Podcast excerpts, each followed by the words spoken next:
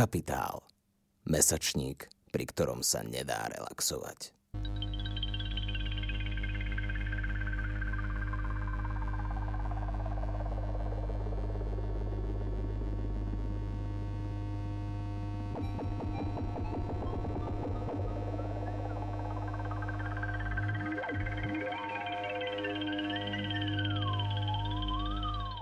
Ja som Sasi Moran, vedúca feministickej a queer sekcie v mesačníku Kapitál. Ja som Natalia Heriban a som študentkou sociológie a gendru. A toto je podcast Feminizmus je queer, ktorý sme prebrali po Veronike Valkovičovej ako feministický podcast v mesačníku Kapitál. A feminizmus je pre nás queer aj kvôli tomu, že feminizmus stále nie je normou, aj keď sa teda snaží dostať do mainstreamu a existuje aj, vždycky existoval akože feministický mainstream, ale tie radikálne myšlienky feminizmu tam ešte stále nie sú.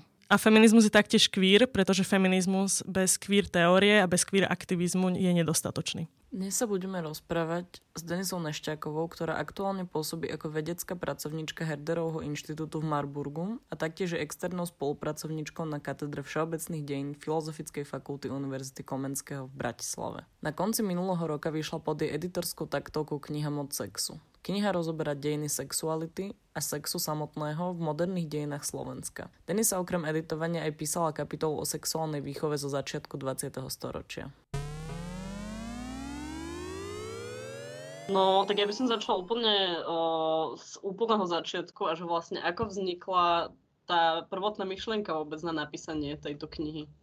Um, ono tu celkovo vzniklo asi z toho, že som pre svoj vlastný projekt eh, hľadala knihy, ktoré by hovorili o dejinách sexu a sexuality na Slovensku a nenašla som. Tak som čakala dlhšie a hovorím si, že však už volá, čo hádam vyjde, alebo hľadám zle a tak a nakoniec som si povedala, OK, tak to treba napísať. A ja som uh, zo svojho výskumu mala dať, čo, uh, čo som chcela publikovať a zároveň som poznala dosť ľudí na to, ktorí sa tak bokom venovali aj takýmto témam, aby som ich mohla teda osloviť a a dúfať, že teda pôjdu do toho, že mi budú veriť, že z toho nechcem spraviť nejakú pornografiu historickú. A kedy ste s tým začínali?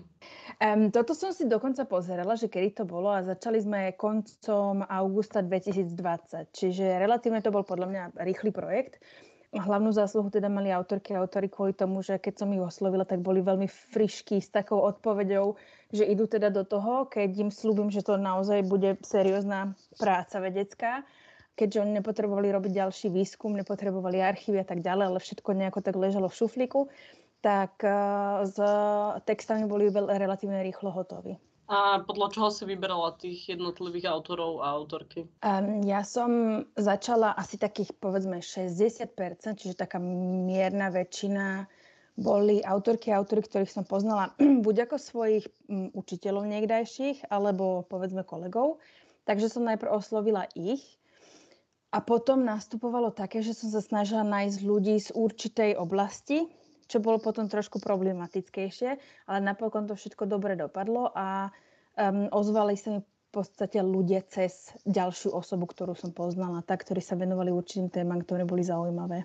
A ako si vyberala jednotlivé kapitoly alebo témy, ktoré sa nakoniec vyskytli v tej knihe? Ja som nevyberala v podstate nič, len som teda oslovila autorov a pýtala som sa ich, či čo majú, čo, o čom by chceli písať a zhruba som im možno hovorila, že by sme sa teda chceli venovať najmä 20. storočiu.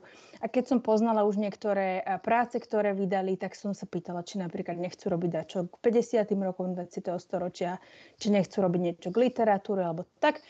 A podľa toho um, väčšinou oni mi navrhovali, čo by chceli písať, čo si predstavujú oni a na základe toho. A potom už som to len sa snažila pospájať nejako tak, aby to dávalo zmysel a potom tak historicky, chronologicky zoradila jednotlivé texty. A mali aj vydavateľstvo vlastne záujem o takúto knihu, alebo že aký bol pre teba celý tento proces aj z takej tej no, viac procesnej stránky. Ono to bola taká moja heureka, teda ten moment, keď som si povedala, že toto by bolo fajn dať dokopy, s tým, že som mala už tú víziu toho, že naozaj si myslím, že mám dostatok autoriek a autorov, ktorí by sa možno podielali. A ozvala som sa teda svojmu známemu slash vydavateľovi, ktorého som sa spýtala, či si myslí, že slovenský knižný trh by toto akože um, zvládol a chcel, aby bol záujem. A on teda povedal, že podľa neho áno, podľa toho, ako on pozná slovenský knižný trh a tak, tak by to malo zmysel. A takže som sa rozhodla teda ísť do toho. A potom nasledovala samozrejme tá procesná časť financií, čo bolo pre mňa tiež celkom nové. A my sme išli teda cez Startlab, čo je tá um, crowdfundingová kampaň. A tam to bolo zaujímavé, lebo ja som do toho chcela ísť z dôvodu, že ak by to neúspelo, tak mám pocit, že o to proste nie záujem a tým pádom sa buď to vzdáme, alebo pôjdeme cez nejaké mikronáklady iba na univerzity a vyjde možno 50-100 kusov alebo tak. Ale keď tá kampaň bola úspešná a veľa ľudí bolo celkom nadšených, že ten feedback bol naozaj fajn, tak eh, ono to dodá úplne iný rozmer toho, že asi to má zmysel. Takže to bolo fajn. Ale na druhej strane je smutné, že na vydanie knihy, ktorá je podľa mňa zaujímavá a má zmysel, treba robiť takéto veci. Že jednoducho, že nie je financované nejako tak štátom, tak silnejšie, podporované z nejakých verejných zdrojov a tak. Ale tak je to, čo to je a podarilo sa, tak sa teším.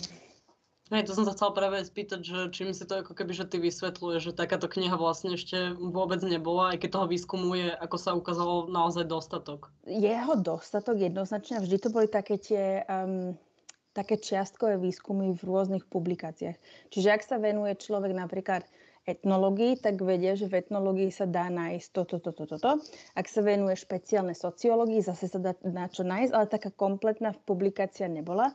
A prečo u nás nebola, ja neviem, mám vždy pocit, že veľa vecí sa tak bojíme na Slovensku, že, že to by nebolo pekné, to nie je seriózna veda, že to by bolo moc škandalózne a veľa ľudí si myslí, že ako náhle dáme do, do názvu knihy sex, tak to znamená, že budeme písať niečo, čo je ja neviem, nejaké peržičko alebo nejaký spôsob sexuálnej relácii, ktoré kedy vychádzali alebo tak.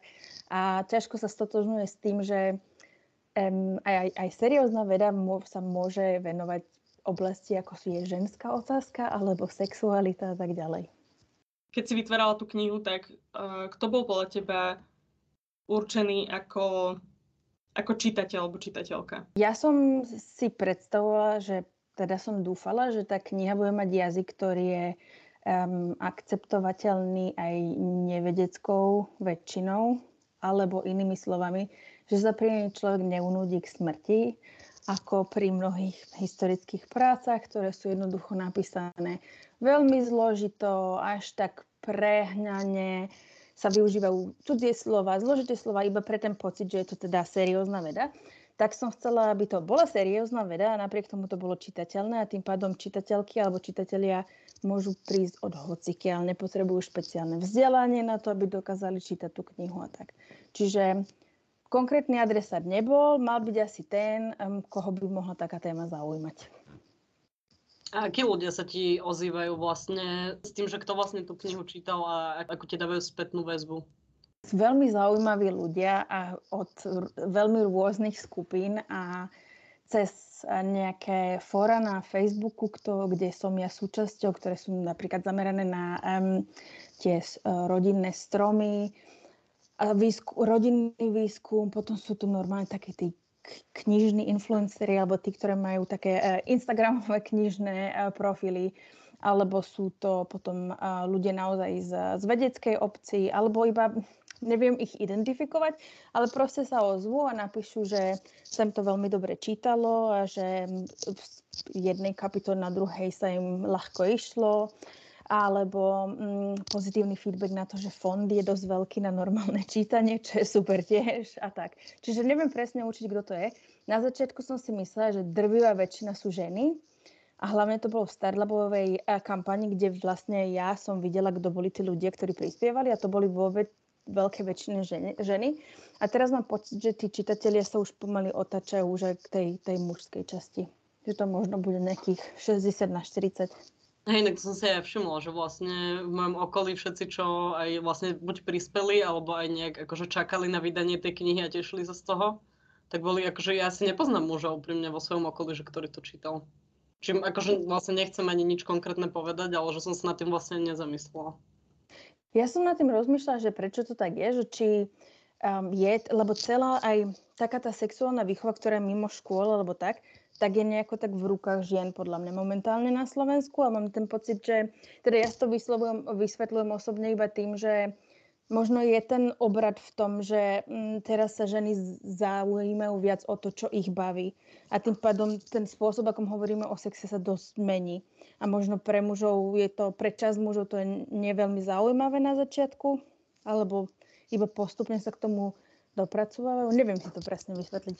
Celkom aj nadväzuje na ďalšiu otázku, ktorú máme pripravenú a to je, že ako podľa teba vyzerá výskum v oblasti sexu a sexuality na Slovensku a že ako by si to porovnal so zahraničím?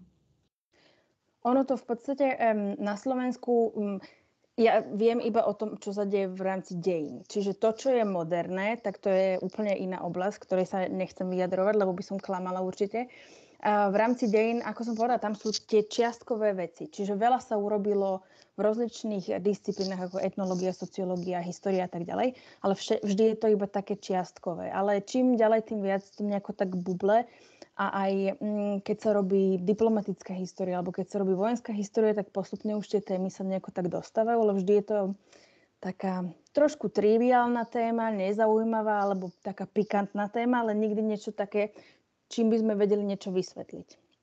A v zahraničí, aspoň v tom zahraničí, ktorom sa ja pohybujem, respektíve to, čo čítam, som mala ja v, pocit, že sme za opicami, alebo ako to mám povedať.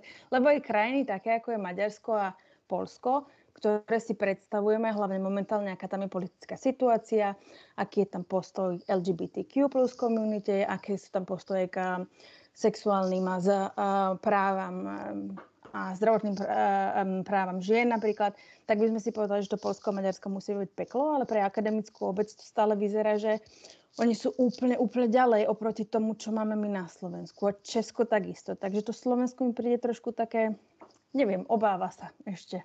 Alebo je nás jednoducho málo a nie je dostatok tých vedeckých pracovníkov, ktorí by sa tomu venovali. A narazila si počas vlastne tvojej um, akademickej kariéry aj na nejaké výskumy, ktoré ako keby, že bolo z nich cítiť nejakú osobnú zaujatosť alebo teda nejakú stigmu, ktorú by si niesli tie výskumy? Hej, a to je tiež jeden z dôvodov tej motivácie. Um, nevadili dve asi hlavné veci. Taký ten um, apologetický prístup napríklad k slovenskej armáde počas druhej svetovej vojny, že keď tá slovenská armáda bola na území Ukrajiny, povedzme, alebo na východnom fronte, tak tí slovenskí vojaci sa chovali slušne. Tie kondomy sa tam dodávali len tak, oni keď s tými Ukrajinkami vzťahy mali, to bolo všetko so súhlasom. Úplne tam chýba to porozumenie tej nerovnosti ktorá tam panovala, že tam Slováci vstupovali v podstate ako okupanti a tak ďalej tou nacistickou armádou, ale potom také romantizovanie. To je najpri, veľmi často napríklad v rámci prostitúcie. Takéto načančané Mulan Rouge videnie, ako prostitúcia fungovala počas toho celého obdobia 20. storočia. To mi asi veľmi vadilo a veľakrát taký ten nepríjemný pocit, keď čítate tie veci, že aj potrebujete ten materiál pre vlastný výskum, ale potom tú časť radšej nechcete použiť. Ja si pamätám, že som bola takto pred niekoľkými rokmi na úplne nechcem povedať, že náhodnej diskusii, lebo tá diskusia nebola náhodná, ale ja som tam bola asi náhodne. Sondag robila diskusiu o vlastne partizánstve.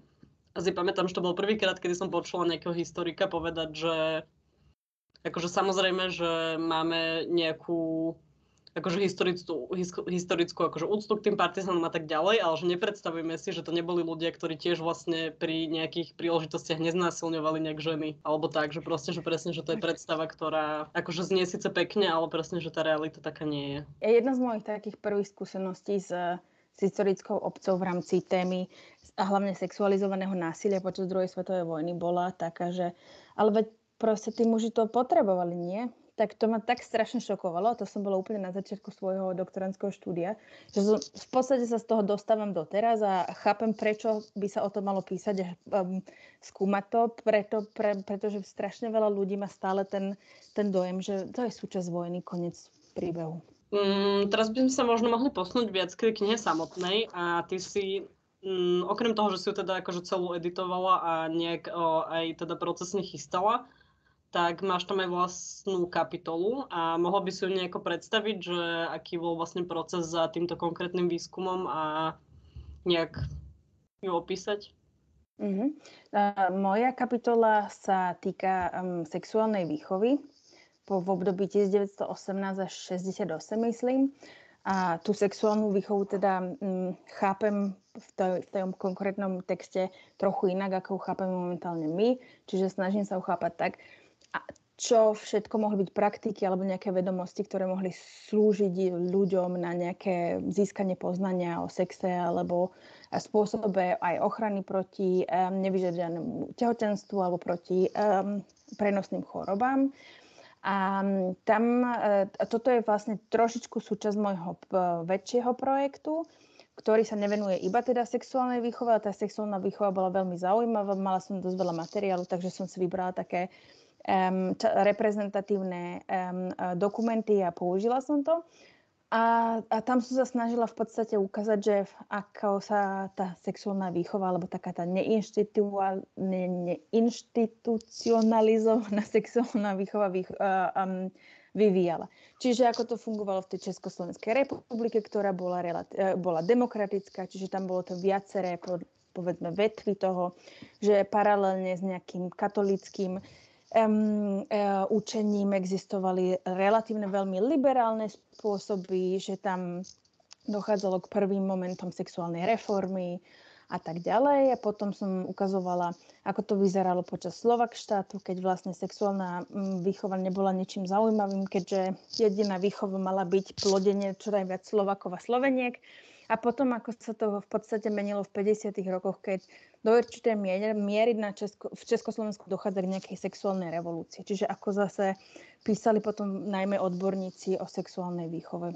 Čiže si myslím, že je veľmi zaujímavé a potom to celkom fajn prešlo, alebo veľmi príjemne som sa mohla inšpirovať Katažinou Líškovou, ktorá je česká sociologička a ktorá potom písala pre nás kapitolu o rozvodoch. Takže ono sa vlastne nedá hovoriť, že niekedy v minulosti bola nejaká ucelená forma sexuálnej výchovy. Vôbec nie a neviem, či sa dá hovoriť dnes, že na Slovensku máme nejakú ucelenú formu, ktorá by bola nejakým spôsobom jednotná na všetkých školách a tak. Ja som si vždy myslela, že ja som mala dobrú sexuálnu výchovu na svojej škole, ale myslela som si, že to mal každý tak, ale potom som pochopila, že za tým stojí jedna konkrétna učiteľka, ktorá si jednoducho povedala, že dobre, babi, berem vás tam a tam a ideme sa učiť. No my sme sa rozprávali vlastne, že, že prečo si myslíme, že sa teda táto téma, čo sa týka histórie, berie veľmi takým spôsobom, že to, že to akoby bulvárne, takým spôsobom, že že čo všetko ženy robili, alebo čo všetko sa tradovalo, že vlastne pomáha s kontrolovaním plodnosti a teda, že, že, že wow, že to je aké škandalózne alebo šialené, že ženy si neviem, dávali nôž pod vankúš alebo robila nejaké iné praktiky, ale zároveň si myslím, že... že... Ten vzťah akože k tomu, ako pristupujeme k tej sexualite aj dnes, není nejak akože rídzo vedecký a že častokrát je tam taký ten pohľad, že wow, tak to je akože aká kuriozita, že ľudia si dávali presne že nôž pod perinu alebo pod vankúš alebo hocikám a mysleli si, že neotehotne. A... Ako teraz... Uh používajú prerušovanú metódu a myslia si, že neotehotňujú, neotehotňujú alebo majú sex počas krvácania, počas cyklu a uh, veria, že vtedy sa otehotniť nedá. Pričom tá vedecká metóda by nám povedala, že to tak vlastne úplne nie je. A že doteraz pretrváva takéto No či si myslíš, že akože doteraz pretrváva takéto magično ohľadne antikoncepcie a sexuálnej výchovy? Ja osobne som mala relatívne vedeckú rodinu, napriek tomu, že nemali nejaké vedecké vzdelanie. Ale ja si to beriem iba tak, že dodnes sa babetkám narodení dávajú nejaké červené stužky na ruky alebo do kočika, pra, aby sa nezarieklo to dieťa, alebo škaredé oko sa na to dieťa nedalo, či čo to vie. A keď toto je stále štandard, a to vidíte akože vo veľa malých babetok to má v kočiku, tak si myslím, že takéto magično e, funguje ďalej v, v sexualite a verí sa veľa veciam. Na druhej strane si myslím, že to je tá úplne chýbajúca um, sexuálna výchova, že naozaj veľakrát sa dôveruje niečomu takému, neboj sa, ja si dám pozor a tak. A zároveň nevie ani muž, čo znamená, keď hovorí neboj sa, ja si dávam pozor. Ale od niekiaľ niekde počul, že toto je tá formulka, ktorá sa má povedať a dievča to berie tak, že aha, on si dá pozor, takže všetko je v poriadku. Neviem, či to je zrovna magično, alebo či to je taký ten cyklus toho, že tak toto bolo, nikto mi to inak nevysvetlil, tak tomu budem aj tak veriť. No, že skôr to asi vychádza z tej nedostupnosti toho vedeckého alebo toho objektívneho a zároveň si myslím, že z takého, som povedala, no, z nedostupnosti tých riešení a z toho nekomfortu a z toho, že vlastne je to proste ťažké sa nejakým spôsobom stotožňovať s, tou, s tým, že vlastne ako kontrolovať plodnosť, ako kontrolovať tehotenstvo potenciálne a, a že vlastne sa to iba stiažuje tým, akým spôsobom sa k tomu stavia štát. Určite áno. V podstate tam mm, na jednej strane to je jednoznačne stigma toho, keď si dievča, lebo hovoríme o tých mladších, nie o tých starých hepách, ako som ja, ktoré už sú bez hamby, ale keď sú to dievčatá, tak um, asi um, je tam tá stigma toho, že by museli ísť ginekologovi a dodnes existuje obrovské množstvo žien, ktoré nechodia na pravidelné prehliadky. A teda to dievča nejde ku ginekologovi, aby si nechalo predpísať tabletky a chlapec alebo dievča nejdu do drogerie, aby si išli kúpiť kondomy, pretože sa hambia a tak ďalej, takže im zostáva iba takéto, povedzme, magično, alebo také dúfajme, že to uh, nevíde, alebo vyjde tak, ako chceme.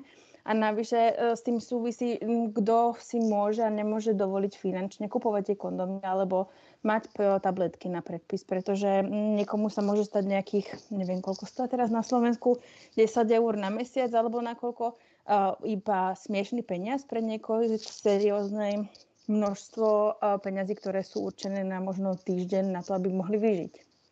Takže je tam veľa tých elementov toho, prečo to tak je a štát je zrovna nie je jedným z tých aktérov, ktorý sa snaží to zjednodušiť. A preto akože teraz, teda aspoň ja to tak sledujem, že posledné roky je aj veľký boom ohľadom nejak akože aj snahy nejak poňať tú sexuálnu výchovu aj tak, veľmi biznisovo a že proste ja chápem, že keď človek robí nejaký projekt, tak musí samozrejme z toho vyžiť, ale sú projekty, ktoré sú um, nejak akože hradené z nejakých grantov tým pádom, ale potom sú aj projekty, ktoré sú vyslovene takí, že je to business model. Bolo niečo takéto vlastne aj v minulosti, že snažili sa ľudia uh, nejak uh, biznisovo premýšľať aj o nejakých sexuálnych uh, akože praktikách sexuálnej výchovy? Um, ako ľudstvo sme sa veľmi nezmenili odvtedy, takže tam, kde sa dali peniaze zarobiť, tam sa zarábali vždy.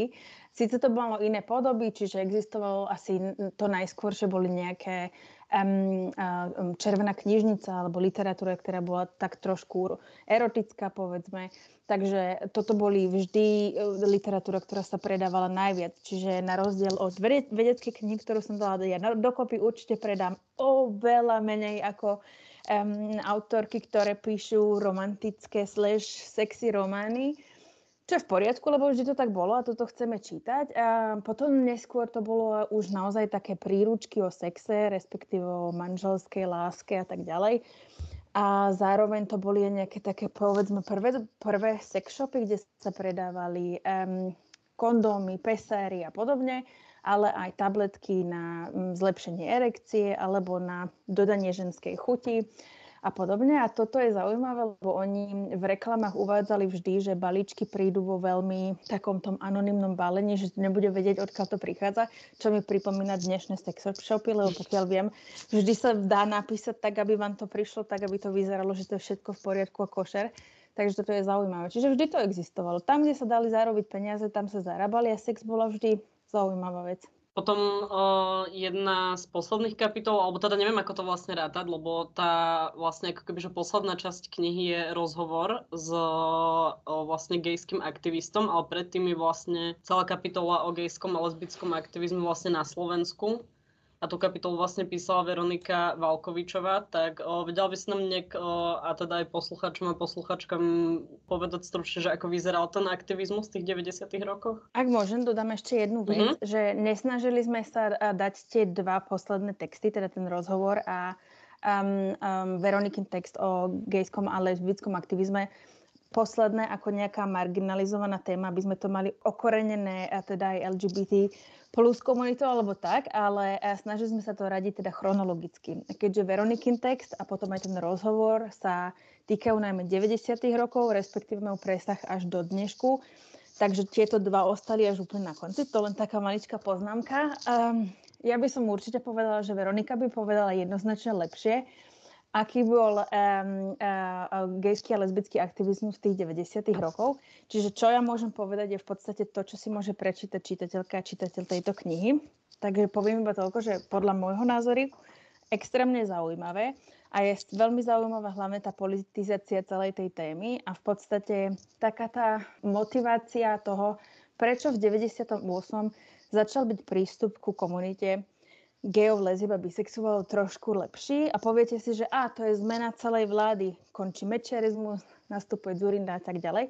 A potom sa pozriete bližšie a uvedomíte si, že a to iba kvôli tomu, že my sme sa chceli dostať do Európskej únie a jednou z podmienok bolo, aby sme sa teda chovali trošku slušnejšie k týmto ľuďom na Slovensku.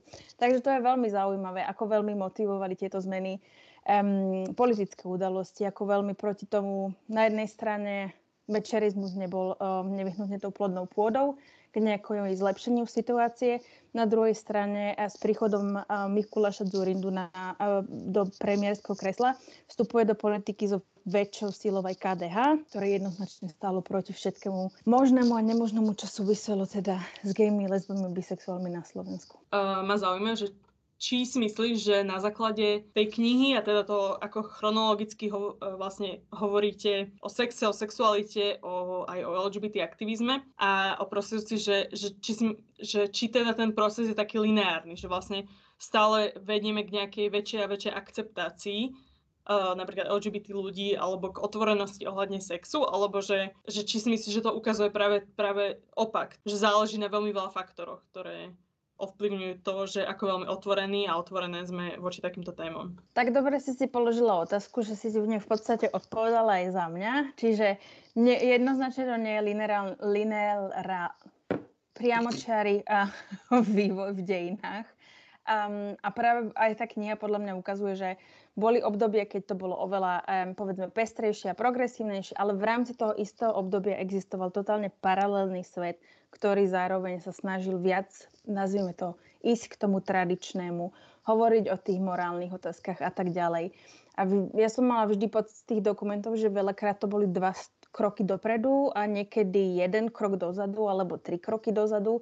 Čiže vždy sa to nejako tak, nejaký taký ten historický tanec a toho všetkoho. Na konci toho všetkého, napriek tomu, že podľa mňa dnes na Slovensku máme všelijaké pocity z toho, kam tá krajina vedie v rôznych otázkach, a, tak sú určité veci, ktoré sa už zastaviť nedajú. Že určité procesy sa rozbehli a už sa proste nedajú zastaviť napriek tomu, aký veľký backlash z tej strany, nazveme to konzervatívcov, alebo tradicionalistov, alebo tých, ktorí sa snažia uh, hovoriť o tradičnej morálke a rodine a tak ďalej. Um, takže um, uvidíme, kam, kam, kam to dospejeme v najbližších rokoch. A myslíš, že je niečo z histórie, z čoho sa môžeme niečo priučiť? Že neexistuje podľa mňa aspoň v rámci tej histórie uh, sexu a sexuality si myslím, že um, si môžeme byť istí tým, že nikdy nebude existovať nejaká uh, jedna línia narratívov. Že to bude vždy rozvetvené, že bude existovať niečo, čo môžeme nazvať veľmi progresívne. Vždy tam budú hlasy, ktoré sú veľmi proti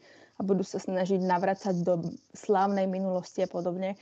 A vždy budeme tak trochu klamať do tej minulosti a hovoriť o tom, že to bolo vždy lepšie vtedy, lebo to bolo čistejšie a tak ďalej.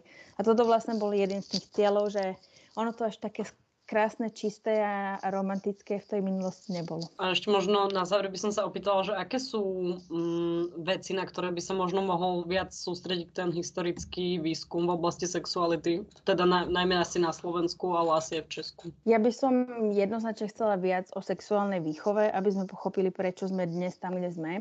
Um, určite by som chcela viacej o gejoch, lesbách v minulosti, oveľa viacej. My absolútne nevieme skoro nič o tom, čo sa dialo v Prvej republike a tak ďalej. Napriek tomu vieme, že existuje relatívne dosť materiálov na to, aby sme sa vedeli dozvedieť viac. Veľa, veľmi veľa by som chcela ešte o dejinách um, antikoncepcie v podstate. Um, viac by som chcela vedieť um, alebo vidieť do archívov cirkevných, aby sme sa dozvedeli viac odtiaľ pochopiť celkovo politiku, vojnu, diplomáciu a tak ďalej aj s týmito presahmi, lebo jednoducho to tam bolo, len nedávať to iba do poznámky počiary, ale chápať to ako nejakú zásadnú motiváciu alebo nejaký zásadný element tej politiky samotnej. Ďakujeme veľmi pekne za tvoj čas. Ja ďakujem veľmi pekne. Počúvali ste Capitalx, podcast angažovaného mesačníka Kapitál, ktorého vznik podporila Rosa Luxemburg Stiftung zo zastúpení v Českej republike a Fond na podporu umenia. Viac článkov nájdete na webovej stránke www.kapital.noviny.sk, kde nás môžete podporiť napríklad objednaním predplatného, za čo vám vopred ďakujeme.